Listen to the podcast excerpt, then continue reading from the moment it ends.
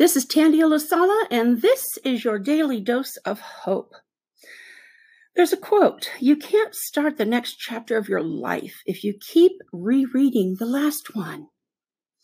I love this because for me, it is a reminder to focus on where I'm at right now and where I'm moving forward to.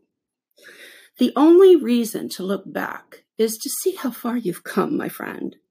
So if you find yourself looking back and rehashing past regrets, mistakes, um, you know, what have you, missteps, it only serves you to the extent that you learn from that and take action to move forward in life with more grace and ease.